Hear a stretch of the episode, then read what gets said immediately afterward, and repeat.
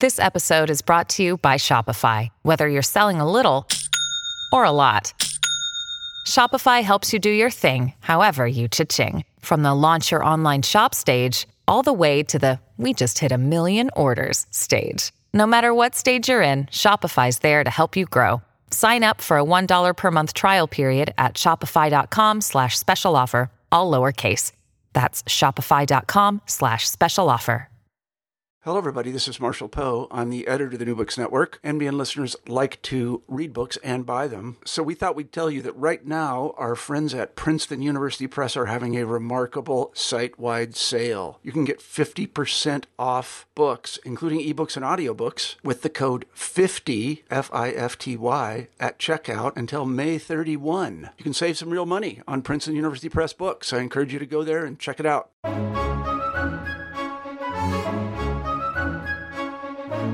Hello, everyone, and welcome back to New Books and Christian Studies, a channel on the New Books Network podcast. I'm your host, Crawford Gribben, and today my guest is John West. John's an assistant professor in English and comparative literary studies at the University of Warwick, and he's also the author of a magnificent new book, John Dryden and Enthusiasm Literature, Religion, and Politics in Restoration England, published by Oxford University Press in 2018. John, congratulations on the book and welcome to the show. Oh, thank you very much, and thank you for having me. It's great to have you on the show. Before we begin talking about this very impressive new book, Dryden and Enthusiasm, could you tell us a little bit about yourself? Uh, yeah, of course. So I'm I currently work in the English department at the University of Warwick. Um, where I've sort of been associated with Warwick for a very long time, on and off. I was an undergraduate there. Um, I also did my PhD there, um, and then I came back to a, a, job there a couple of years ago. So it's been know, it's been nice to kind of um, see this book into publication at the same time that I kind of returned to the place where I've a lot of the ideas for it kind of flourished, I suppose. Um, yeah, I'm currently trying to kind of develop a couple of new big projects around particularly sort of Civil War and interregnum literature. Um, one on literature and succession in the 40s and 50s, um, which sort of springs out of a project I was involved with um, in the University of Exeter called the Stuart Successions Project. Um, and the other project, which is it is very very early stages and which may not come to anything, is kind of about land and ritual and um, and literature in the civil wars, which may expand into something bigger. It may come to nothing. That's a very very early early stage of, um, stage of my thinking at the moment. Um, yeah, so that's that's where I'm at at the moment, really. That's great, John. Well, you've written this really extraordinary book, Dryden and Enthusiasm, which, as you've just told us, um, develops work which you began as a postgraduate student in, in, in, Warwick. What's the background to the book? What drew you to Dryden initially? He would be quite an unfashionable subject in some ways, wouldn't he? Yeah, he is a little unfashionable. Um, and in a way, I suppose I came to Dryden a little bit by accident. Um, so my my I'd done some master's work, for example, on ideas of inspired, the, the theology of the, of the divine of holy of the Holy Spirit, and ideas of inspired poetics um, in dissenting writers, particularly Lucy Hutchinson. Um, and I'd intended to do a, a, kind of doctoral thesis on kind of inspired poetics in civil wars and in the restoration in particular. The reason why I ended up going to Dryden early on was because I thought I wanted to get the other side of the coin, as it were. I wanted to get um, a view of the, the kind of mainstream ideas of what writing should be like in the restoration. What I expected to get when I went to Dryden's essays was a defense of the uh, the importance of rationality in literature and in poetry, the importance of rhyme as a kind of form of order, or the rhyming couplet as a form of kind of or, poetic order. Um, and found in Dryden was there, there's you know there are defences of rhyme. There are of course parts of his literary criticism where he's interested in the idea that political order can be reflected in sort of poetic order. But what I also found was a writer who was terribly, terribly interested in this idea of enthusiasm. Um, and who seemed very interested in the idea that literature came from somewhere supernatural. Um, and that seemed to me very odd and paradoxical. It sort of con- it went against the foundation of what I was I thought I was going to be doing as a PhD in a way. Uh, what I thought I was going to be doing was thinking about oppositional poetics, sort of dissenting writers and how they used um, ideas of spiritual inspiration as a kind of way of contesting um, the court or the dominance of the political order of the Restoration and the new regime. Uh, so to find Dryden, a writer who is kind of at the centre of the restored regime, he's the poet laureate after 1668, he's historiographer royal after 1671. Um, to find this writer using this idea of enthusiasm so positively when it is actually a very contested and in some ways a very dangerous word and a very dangerous idea seemed to me to be a very rich uh, sort of tension to explore. So I ended up in the first term of my PhD sort of taking uh, sort of much to the, the I, I, don't know if it was to the amusement or amazement of my supervisors taking the leap and saying, well, actually, I, I think maybe there's something to do on Dryden here rather than what I thought I was going to be doing. And much to their credit, my, my supervisors just went with me. They, they allowed me to do it. Um, and that in a way is how I got into Dryden. Uh, so a, a, little bit by accident. Um, but he, it, it, it is strange sort of working on Dryden because as you say, he is something of an unfashionable writer, um, at the moment. And I suppose has been for a little while um, you know, in the middle of the 20th century in literary criticism, he was kind of the dominant writer of restoration studies. But I think since maybe since the 80s, the perception of Dryden as a as a conservative figure, as something of a crony, you know, he's he's sort of sucking up to to the court, sucking up to uh, those in power, has led people to be rather dismissive of his work. Um, and certainly that, that, you know, since there's been sort of a greater interest in things like the literature of republicanism or the literature of religious dissent and nonconformity and radical writing uh, in the civil wars and the, the restoration, uh, Dryden's fortunes have somewhat declined because people have just as- associated him with the sort of with the court and with with sort of conservatism, I suppose. Um, I guess one thing that's emerged through um, my doctoral work, and it's still there in the book, is a desire to sort of say, well, Dryden's, yes, Dryden's conservatism is just a little bit more complex than perhaps it's been assumed uh, by some writers, by some critics.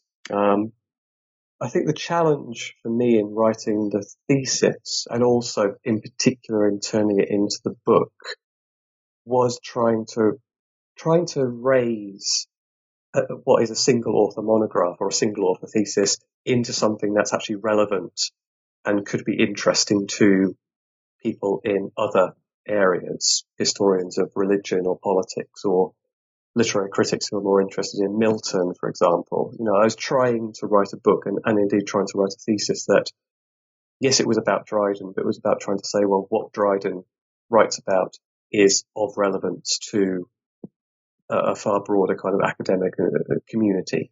Um, so I was trying to kind of pitch the thesis, but also particularly pitch the book. It's sort of these, this dual audience in a way, specialist in Dryden, of course, but trying to make Dryden more relevant to others as well. Um, and that was quite a challenge, I think. That was the big challenge for me, particularly in turning it into a book and going through the process of pitching it to a publisher.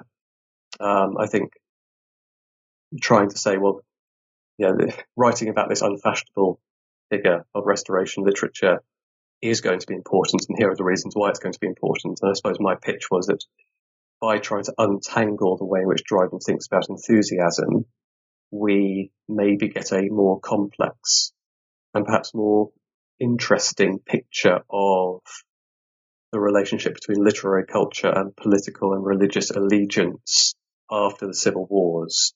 We start to realize that um, the rhetoric that different writers use uh, can on occasion be quite opposed. So a writer of a particular political persuasion or religious persuasion uses a particular kind of style or a particular kind of rhetoric against a writer of an opposed position. But that more often than not, what one finds, I think, is sort of rhetoric sort of um, being very fluid and combining and interacting with one another in unex- unexpected ways. Um, and that's largely what the book is about, I think, by focusing in on use of enthusiasm. The, the book succeeds in, in absolutely all of those areas that you've just described, John, doesn't it? It's an incredibly smart book. It's an agenda setting book. And if Dryden has been unfashionable up to this point, I think we're going to see a lot of work responding to, to your uh, proposal in Dryden and Enthusiasm, which really complicates this subject. And as you say, reaches out both into the earlier period, into the later period, and into ancillary disciplines and domains of study to, to, to make a big argument that we're really going to have to think carefully about. The, the, the ambiguity that you identify in Dryden in relation to enthusiasm, I suppose in part relates to the development of literary history through this period as we move through these very tumultuous, complicated political revolutions in the middle and later 17th century, but it also relates to his own biography, doesn't it? Yes, yes. I mean, he, he came from a sort of Puritan family uh, in Northamptonshire, um, and of course worked for the um, Protectorate um, in the probably the late 1650s. Uh, so he's, even though he becomes this kind of writer of the restored royal, royalist regime after 1660, he's a writer who's before that is coming from these kind of backgrounds of Puritanism and non-monarchical political regimes. And of course, he wrote that um, very famous elegy for Oliver Cromwell, the heroic stanzas, which was printed in 1659. Um, exactly the wrong moment to print that. Absolutely, absolutely. um, of course, his his contemporary Andrew Marvell also wrote a, a, um, an elegy for Cromwell, which was slated to be printed in the same volume. Um, and he had the sense to withdraw it, didn't he? Yeah, but he had he chose to withdraw it, and I think a lot of Marvell scholars now think that Marvell was being very canny and sort of anticipating where things were going, and realised that actually to have a for Cromwell out in print, what one year before the royal, the, the, the, you know, a possible royalist restoration was not going to be the cleverest thing to do. Um, whereas Dryden just seemed to go for it, um, along with um, Waller, Edmund Waller, and Thomas Sprat, who were the other two um, poets in that volume. Uh, so yeah, it was exactly the wrong moment to be doing it. So that meant that by the time he gets to 1660, he has to do this volte-face. Although he's not the only writer in 1660 who has to do that, of course. There are a great many writers who write panegyrics for Charles II on his return to England and his restoration to the throne, um, who had previously worked for the Cromwellian Protectorate, who had written for the Cromwellian Protectorate in some way, shape, or form. Um, Edmund Waller is the other big example there. Um, so there are a lot of writers in 1660, Dryden among them, who are sort of seriously considering how you actually perform this sudden change of allegiance, I suppose. Um, yeah, so Dryden's in, uh, uh, part of the reason why Dryden is interesting is because, yeah, he comes from these kind of backgrounds which seem to, I guess, mean that he's open up, uh, open as a writer to understanding and trying to uh, understand the perspective of people who do not necessarily share his views, I think. Um, that's not to say that he is a writer who's necessarily always tolerant of opposing uh, political or religious views or indeed views about literature.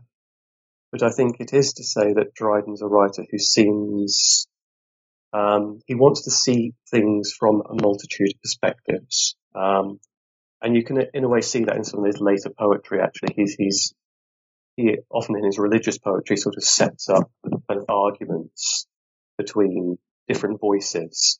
Uh, so he has to kind of inhabit the voice of somebody who he may not actually agree with. So he becomes a writer who's very good at articulating ideas which he may may not necessarily be his own, but he's very interested in trying to get a, as full a picture as possible of, of of different situations. And I think that probably comes from this kind of experience of coming from a Puritan background, working for the, working for Cromwell, and then suddenly being a royalist writer and being the kind of royalist um, writer and becoming poet laureate in 1668. Um, Now, part of that shift from the Civil War period, the Republic period, and into the Restoration period is a shift in the cultural value of enthusiasm or religious fanaticism or extravagance or claims to inspiration. And yet, as Dryden becomes this much more conservative figure um, after 1660, uh, he, he retains this interest and enthusiasm in different kinds of ways. Why was enthusiasm so poorly regarded in Restoration England, John? And, and why might Dryden have wanted to think more carefully about it? Um, I think, I guess the main reason I think enthusiasm was so poorly regarded in Restoration England was because it was an idea and a word that had become associated with um, the kind of radical religious sects that had emerged in the 1640s and 1650s. Um, you're thinking here about, um, I, I, guess, groups like the the Ranters, groups like the Fifth Monarchists, groups like the Quakers, all of whom, in their, you know, obviously all having very different kind of the- theologies, um, all of whom though seemed to draw on this idea that they were being inspired by the Holy Spirit, that the Holy Spirit was inhabiting them, that they were, um, and, and, that the Spirit was allowing them to speak God's word in the present. Um, and as such, those groups obviously became very politically radical as well. They felt that, um, I guess, yeah, that they were um, kind of opposed to the existing regimes. They were, you know, prophesying the end of time. They were anticipating the downfall of, you know, earthly political forms and the, their replacement by, you know, the kingdom of Christ and so on. Um, and I think enthusiasm in the 1650s, there were some writers who wrote treatises that um, basically tried to say that all of this was mistaken inspiration. And that's important to remember. Enthusiasm is a word which in one sense just means the mistaken apprehension that you are being divinely inspired. Uh, and that's certainly how writers like Merrick Casaubon and um, Henry More write about enthusiasm in the middle of the 1650s in their treatises on the subject. They sort of see it as a, as a, as a kind of, as an illness. They do medicalize it a lot. They say, well, people who are claiming to be divinely inspired are essentially that they're, they're unwell, they're mentally unwell. Um, that's the kind of discourse which is going uh, on in the 1650s. And I think that does carry on into the 1660s. So enthusiasm carries on as this kind of word which is associated with those political, um, those radical religious and radical political uh, figures of the, the Republican and Commonwealth era.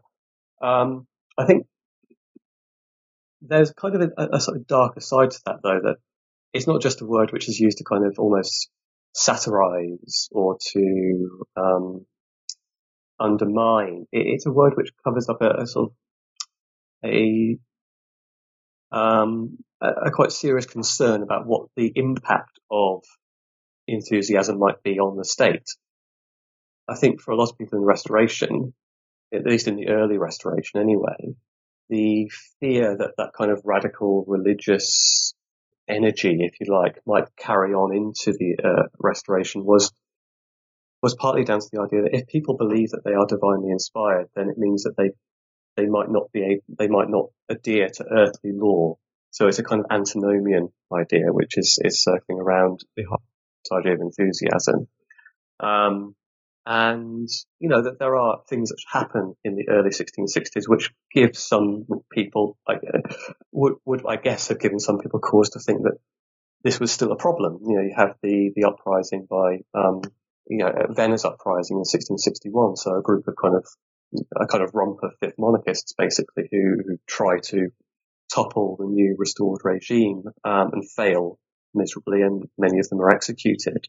Um, but I think something like that in the early 1660s proved to a lot of people that, you know, that this kind of radical religious sectarianism and the belief in being divinely inspired or the misapprehension of being inspired was still going to be a big political problem. And that, in a sense, the, you know, the, the sort of what emerges as a kind of antipathy to religious dissent in the 1660s and that sort of succession of very um, very unpleasant acts of the past in the 1660s against religious nonconformists, Five Mile Acts and uh, conventicle acts and so on. I guess part of that might be a sense that you know religious dissent, even though it's very multifarious and multifaceted, uh, still harbours this kind of radical um, radical energy from the 1650s that could be dangerous to to what was at the end of the day still a fairly fragile um, regime uh, in the restored monarchy. so the, the, new regime is really trying to consolidate its power, isn't it? After 1661, in that raft of pieces of legislation that's known as the Clarendon Code. Then in the mid 1660s, this series of disasters, plague, fire, Second Dutch War with the humiliation that that involved, um, especially for uh, the, the, Navy uh, around the southeast coast of England. And Dryden responds to this in his poem Annus Mirabilis. How does, how does that poem relate his interest and enthusiasm to this sense of disturbance within the political realm? Well, Annus Mirabilis is in one way an attempt by Dryden to take some of these kind of national disasters, fire, war in particular, and I suppose, I suppose to use a 20th, 21st century phrase, an attempt to spin them, an attempt to make them um, rather less negative and disastrous for the restored monarchy than they may have been seen by others. Um, part of the way he does this, I guess, is by turning, uh, say, for example, the description of the fire that you have in Annus Mirabilis. So, so Annus Mirabilis is a very of, it's quite a lengthy poem. It's about 1200, 1300 lines long. It's a description of the, the confrontation with the Dutch. Um, and it's also a description towards the end of the Great Fire of London in 1666. Um, but what Dryden has rather um, astonishingly is this idea of Charles II being being the father of his people and helping the nation to um, fight this um, you know natural disaster in the fire, and also kind of helping to um, helping the nation to kind of rebuild after it. And part of what Dryden does, how Dryden does this, I suppose, is by making a very clear link between Charles II and and God.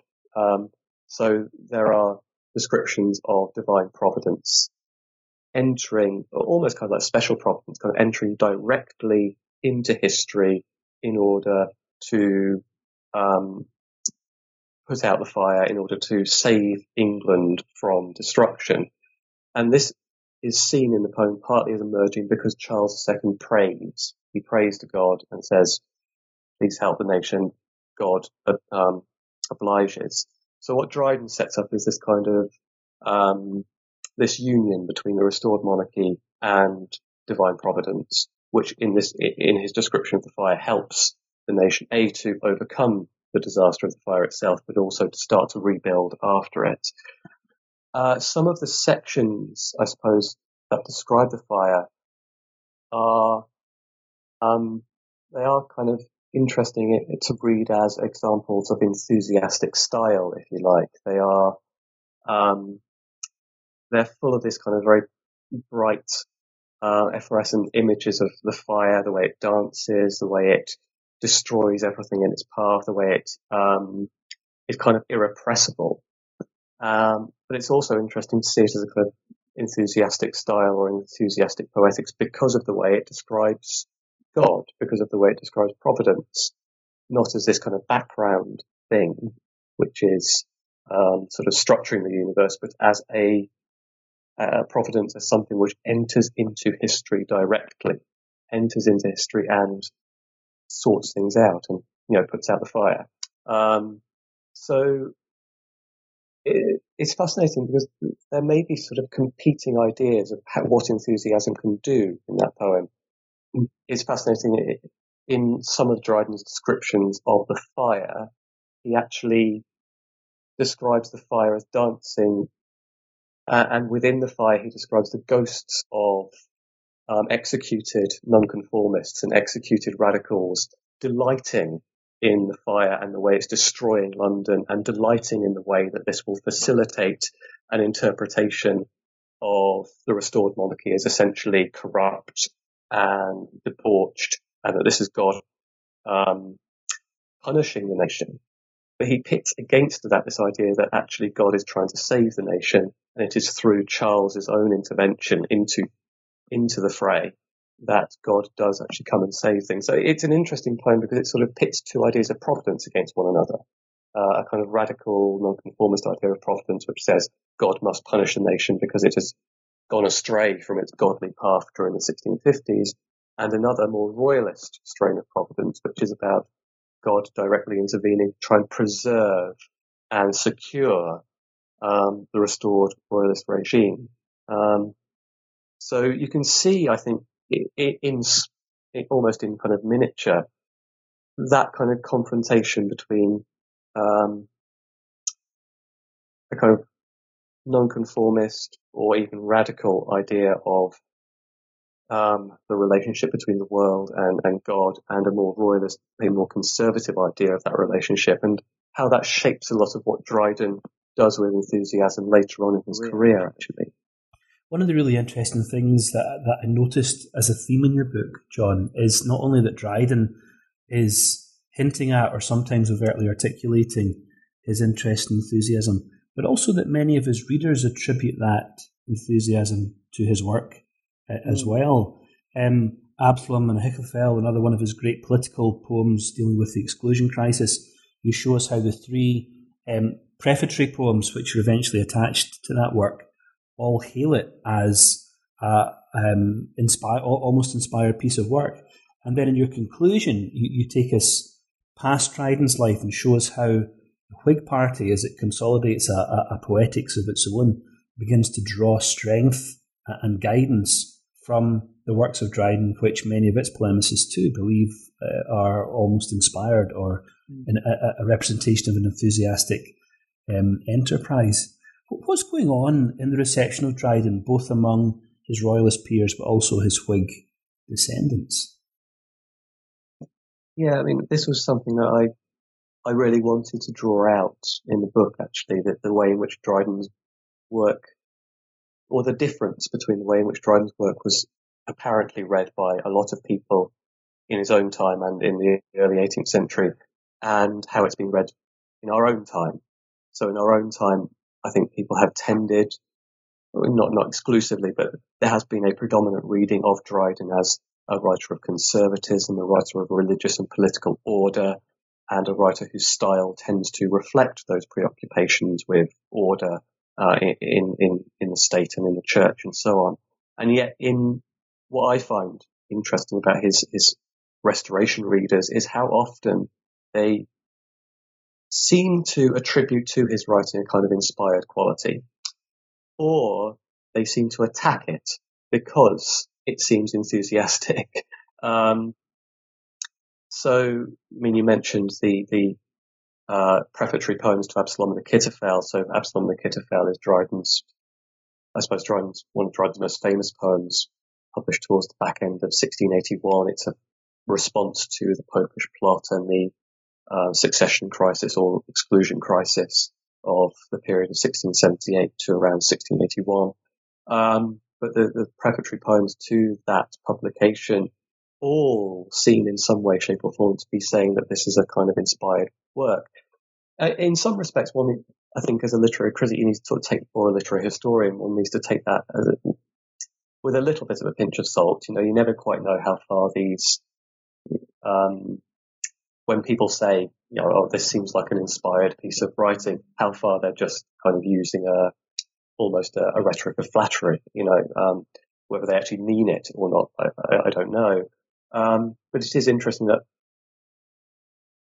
within the context of that publication, that they are trying to hail Absalom and Achitophel as this inspired poem, when actually the poem itself really makes quite a strong attack against religious dissent and makes this very strong connection between you know, religious dissenters from the late 1670s and the early 1680s and the religious radicals of the 1650s and kind of says, well, he describes them as being the old enthusiastic breed. So he's making this kind of very clear link.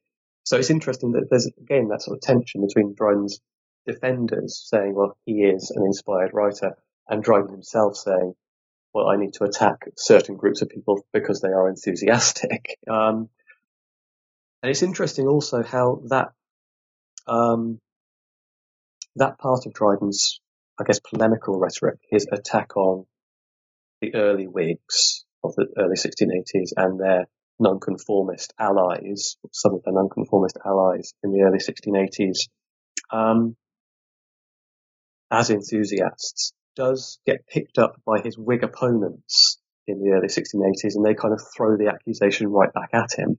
Um, so you get this really fascinating um, sequence of poems that are printed from late 1681 to into 1682.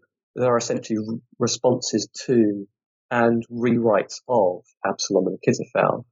Um, and a great many of those Whig writers, uh, amongst them Elkanah Settle, Samuel Pordage, um, and possibly the um, uh, possibly Henry Care, the um, famous kind newspaper journalist and, and, and publicist.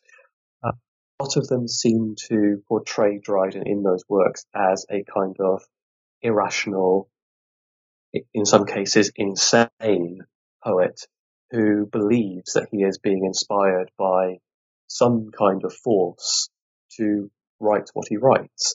Uh, and they're, atta- they're attacking him kind of in the same terms that Dryden attacks nonconformists. Um, they're saying that he's an enthusiastic writer. Um, so there's this kind of odd doubleness to it again. There are writers who defend Dryden and celebrate Dryden by saying he's inspired and he's enthusiastic, and there are writers who attack him for it. By the time you get to the early 18th century, um, and as you, you said, the, the Whig party is trying to consolidate um, itself politically, but also kind of culturally and literarily, I suppose. So you start to have this emergence of um, ideas of what a kind of Whig literary culture might look like, and within that, there's a particular emphasis on the importance of the sublime, um, of the poetic sublime. So you have a, a Whig poetic theorist like John Dennis, for example, who writes a lot of um, uh, several very very interesting treatises at the turn of the century 1700, 1701, 1702 that are about trying to, in a sense, rehabilitate enthusiasm.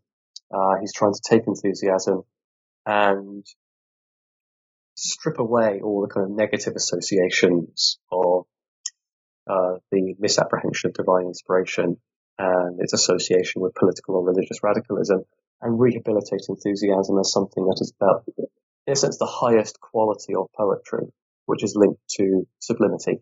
And when he does that, he's often drawing on Dryden, I find. He's often picking up ideas from Dryden's essays from the 1670s and running with them and developing them. Or in some cases, he's actually explicitly um, praising Dryden. Um, Dennis and Dryden actually knew one another. They were correspondents. So they, um, and Dryden had written to Dennis in the 1690s, uh, telling him that he, he should try and perfect the art of the Pindaric Ode, for example. Um, but so you can see in Dennis's work, in particular, later on in the work of the Earl of Shaftesbury, Shaftesbury doesn't, I think, um, explicitly mention Dryden quite as much as Dennis does, but you can again see a lot of, in a lot of the ideas that Shaftesbury is working through in the, the essays that eventually form um, the characteristics that are published in 1711. Um, ideas about the sublime in literature, the sublime in poetry, and the importance of enthusiasm as a kind of um, to a kind of sociable, civilized society. Um, you can again see those roots in Dryden. Um, so you have Whig writers at the turn of the century who are either explicitly saying Dryden is actually somebody who we are looking up to. I mean, fascinatingly, Elizabeth Singer Rowe is one of those poets who, in the 1690s, um, says you know lots of very nice things about Dryden, even though she's writing these you know very kind of militaristic poems about this, the, the um, Williamite campaigns. Um, you also get writers like Shaftesbury who maybe don't allude quite so much to Dryden himself, but who are definitely picking up his ideas, I think. Um, so part of my challenge in the book, I suppose, was trying to untangle that sort of, that, that, that sort of, uh, that, the complexity around enthusiasm that it could be used as this kind of, this negative smear word, if you like, that in a sense, people from different political and religious persuasions could throw back and forth at one another. Um, and also how it turns by the 1690s and into the early 18th century into something that people are trying to rehabilitate um, in a project which is about understanding what poetry should be and what po- role poetry has in in society, I suppose. Well, John, there's no doubt your book unpicks that theme with care and, and insight and undoubtedly sets a new agenda in literary historical studies for the end of the 17th century. And as you've just suggested, with implications that go quite far into the 18th century and perhaps beyond that too. Um, Dryden and Enthusiasm, Literature, Religion and Politics in Restoration England, just published by Oxford University Press. Um, certainly the book that has changed my mind about its subject. Uh, really powerful, compelling argument uh, with far reaching implications. John, we've taken up a lot of your time today, but thank you for coming onto the show and talking to us about this work. Well, thank you very much for having me. It's been a pleasure. And thanks to everyone else for listening in today. I'll see you next time on New Books and Christian Studies, a channel on the New Books Network podcast.